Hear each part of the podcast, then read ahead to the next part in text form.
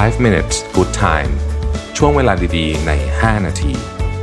วันนี้ผมอยากชวนทุกคนมาสร้างช่วงเวลาดีๆ ใน 5 นาทีด้วยกันครับ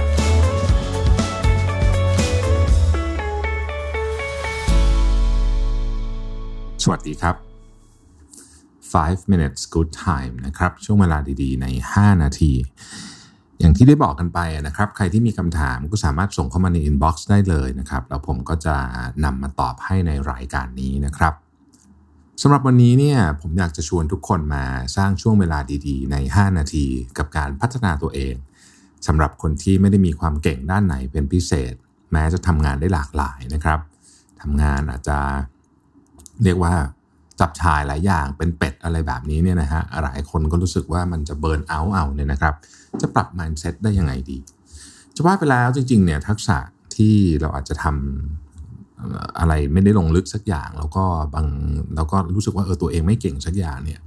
แต่ว่าถ้าเกิดเราลองมองดูดีๆเนี่ยมันเป็นทักษะที่สำคัญเหมือนกันนะครับ หมายถึงว่าคนที่มีความสามารถแบบนี้เนี่ยเราก็สามารถที่จะเก่งในองค์กร แล้วก็สามารถประสบความสำเร็จในหน้าที่การงานได้เหมือนกัน เราต้องหาจุดแข็งของเราให้เจอ เวลาเราพูดว่าเราไม่เก่งอะไรสักอย่างหนึ่งเนี่ยคนส่วนใหญ่มักจะหมายถึง technical aspect ของเรื่องต่างๆ คือคิดถึงเรื่องทางเทคนิคส่วนใหญ่ เช่น เราอาจจะไม่เก่งการคำนวณ เราอาจจะไม่เก่งการเขียนโปรแกรม เราอาจจะไม่เก่งอย่างงู้นอย่างนี้เนี่ยนะครับ แต่หลายคนที่ที่มีลักษณะแบบนี้ที่ผมเคยเจอเนี่ย มีความสามารถด้านอื่น อาทิเก่งเรื่องคน เก่งเรื่องการประสานงาน เป็นมือประสานสิบทิศอะไรแบบนี้เป็นต้นเนี่ยนะครับ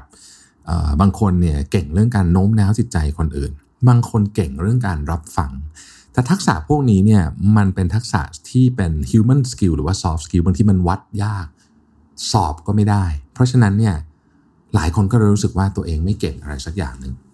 แต่ของพวกนี้เราต้องคอยสังเกตครับ แล้วเราจะพบว่าจริงๆเนี่ยเรามีความสามารถทุกคนมีความสามารถนะครับ ผมยกตัวอย่างนะครับ ถ้าเกิดว่าเวลา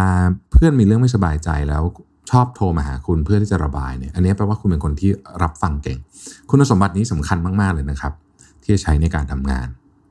บางคนเนี่ยโน้มน้าวจิตใจคนเก่งนะครับ อยากจะขออะไรใครนะครับ มีวิธีการเข้าหาคนต่างๆ เข้าหาผู้ใหญ่นะครับ สามารถได้ในสิ่งที่ตัวเองอยากได้เนี่ยมาได้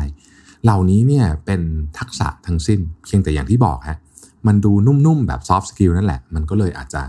ไม่ได้ถูกพรีเซนต์ออกมาในเชิงที่ว่าเป็นความเก่ง แต่จริง ๆ แล้วทุกคนมีความสามารถพวกนี้เนี่ยซ่อนอยู่ในตัวเสมอ บางคนอาจจะไม่ได้เป็นแบบนั้นแบบไม่ได้พูดเก่ง ไม่ได้โน้มน้าวจิตใจคนเก่ง แต่เป็นคนที่มีระเบียบมากๆ อันนี้ก็เป็นทักษะแบบหนึ่งเหมือนกันนะครับ คนที่สามารถมีระเบียบมากๆ ลงรายละเอียดต่างๆ ได้เยอะเนี่ยก็มีงานบางประเภทที่เขาสามารถทำได้ดีมากๆ เช่นกัน เทคนิคของเรื่องนี้ก็คือว่าเราต้องหมั่นสังเกตและ ลองดูคนอื่นที่เขามีปฏิกิริยากับเรา อย่างที่ผมบอกนะฮะ ถ้าเกิดว่าเราเป็นคนที่รับฟังเก่งเนี่ย มันจะชัดเจนเลยว่า เราจะเป็นที่ที่เพื่อนๆ ชอบมาระบายเรื่องต่างๆ ให้ฟัง เหล่านี้ลองสังเกตดีๆ ลองมาปรับใช้ดีๆ เนี่ยนะครับ พยายามทำให้มันดีขึ้นไปอีกเนี่ย ในที่สุดนี่แหละ ก็จะเป็นสิ่งที่คุณเก่งนะครับ และประกอบกับทักษะด้านอื่นที่คุณทำได้อยู่แล้วด้วยเนี่ยบางทีนี่แหละเป็นคุณสมบัติของคนที่เติบโตเร็วมากๆในองค์กร อาจจะมากกว่าคนที่ เก่งด้านเทคนิคอะไรบางอย่างตรงๆซะด้วยซ้ำนะครับ